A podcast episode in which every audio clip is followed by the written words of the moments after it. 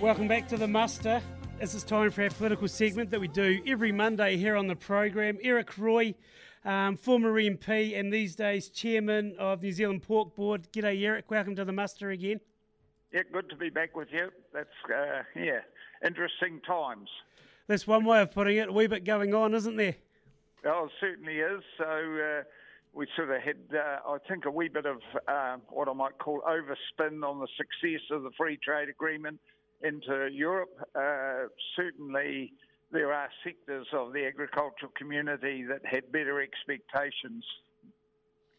Was it a case of New Zealand taking what they can as far as that deal came with, or do you think perhaps, um, and I'm under the impression perhaps we should have just held off and just negotiated for longer to get better for red meat and dairy access? Yeah, well, I, I haven't studied the detail to know whether that door has been closed, whether there are some opportunities to renegotiate the, the meat and milk stuff. But um, and I, I, don't want to get into too much analysis of why that might have happened. I think the, the government was keen to get some runs on the board and say, look, this is what we've achieved. And but I think there's some other factors in there that could be a wee bit worrying. Um, I, I think the government has kind of demonised pastoral agriculture to some degree as one of the issues around climate change that needs to be dealt with, and I'm not sure that I agree with the accuracy of that statement. And so, um, facilitating the growth of that industry in New Zealand or even the sustainability, I'm, I, I don't know whether there's some underplay on that.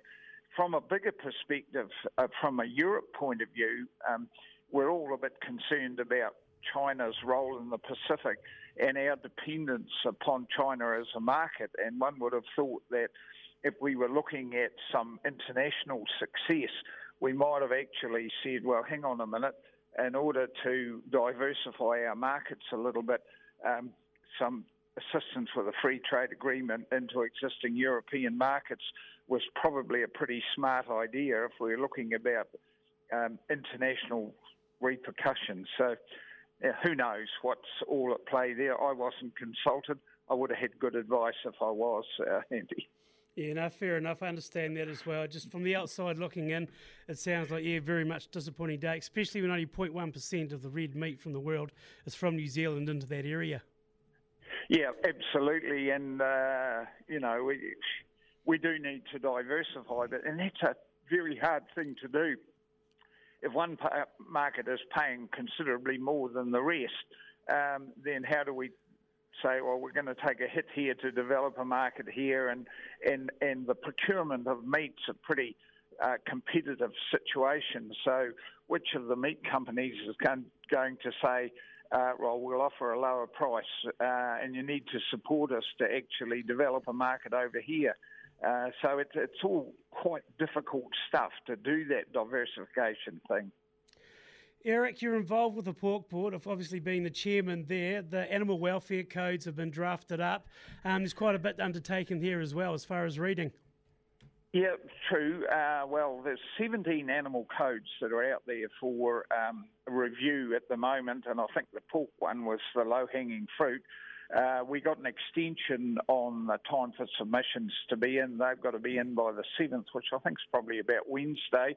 So anybody listening out there that was thinking of doing that, I'd invite you to uh, get a rattle on and see if you can get your submission in.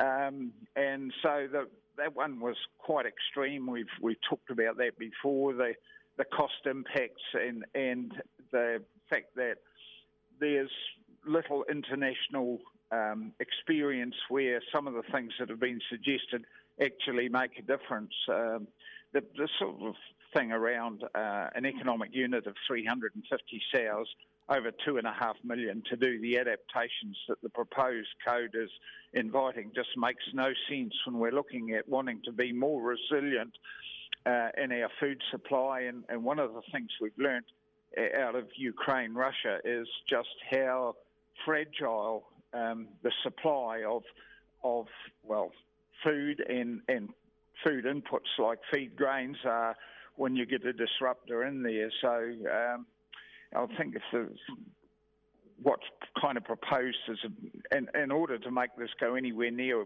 working, is about a 20% increase in the price of um, a stable commodity pork in New Zealand. I don't think the government would be too happy if that had to happen uh, just to make this work for some unproven principles. Yeah, there's a whole lot to undertake there as well, especially as we're being told, Eric, um, we need to do all this new paperwork that's being pushed upon farmers to get more money at the at the other end for your product. But with this FTA the other day, that's not necessarily saying that's the case.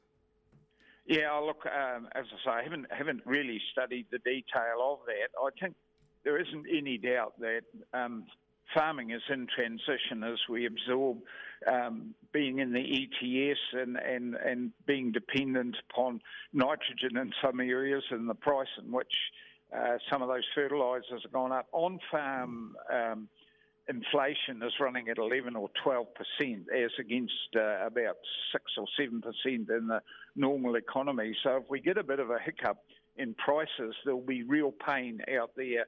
Uh, with our agriculture sector, there's no doubt about that.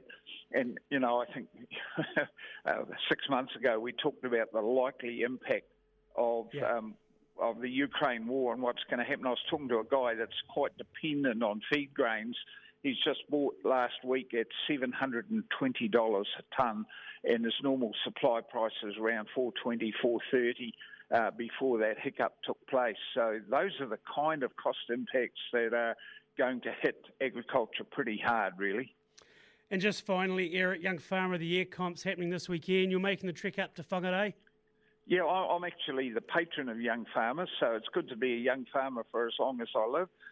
it's, it, yeah, good way to look at it.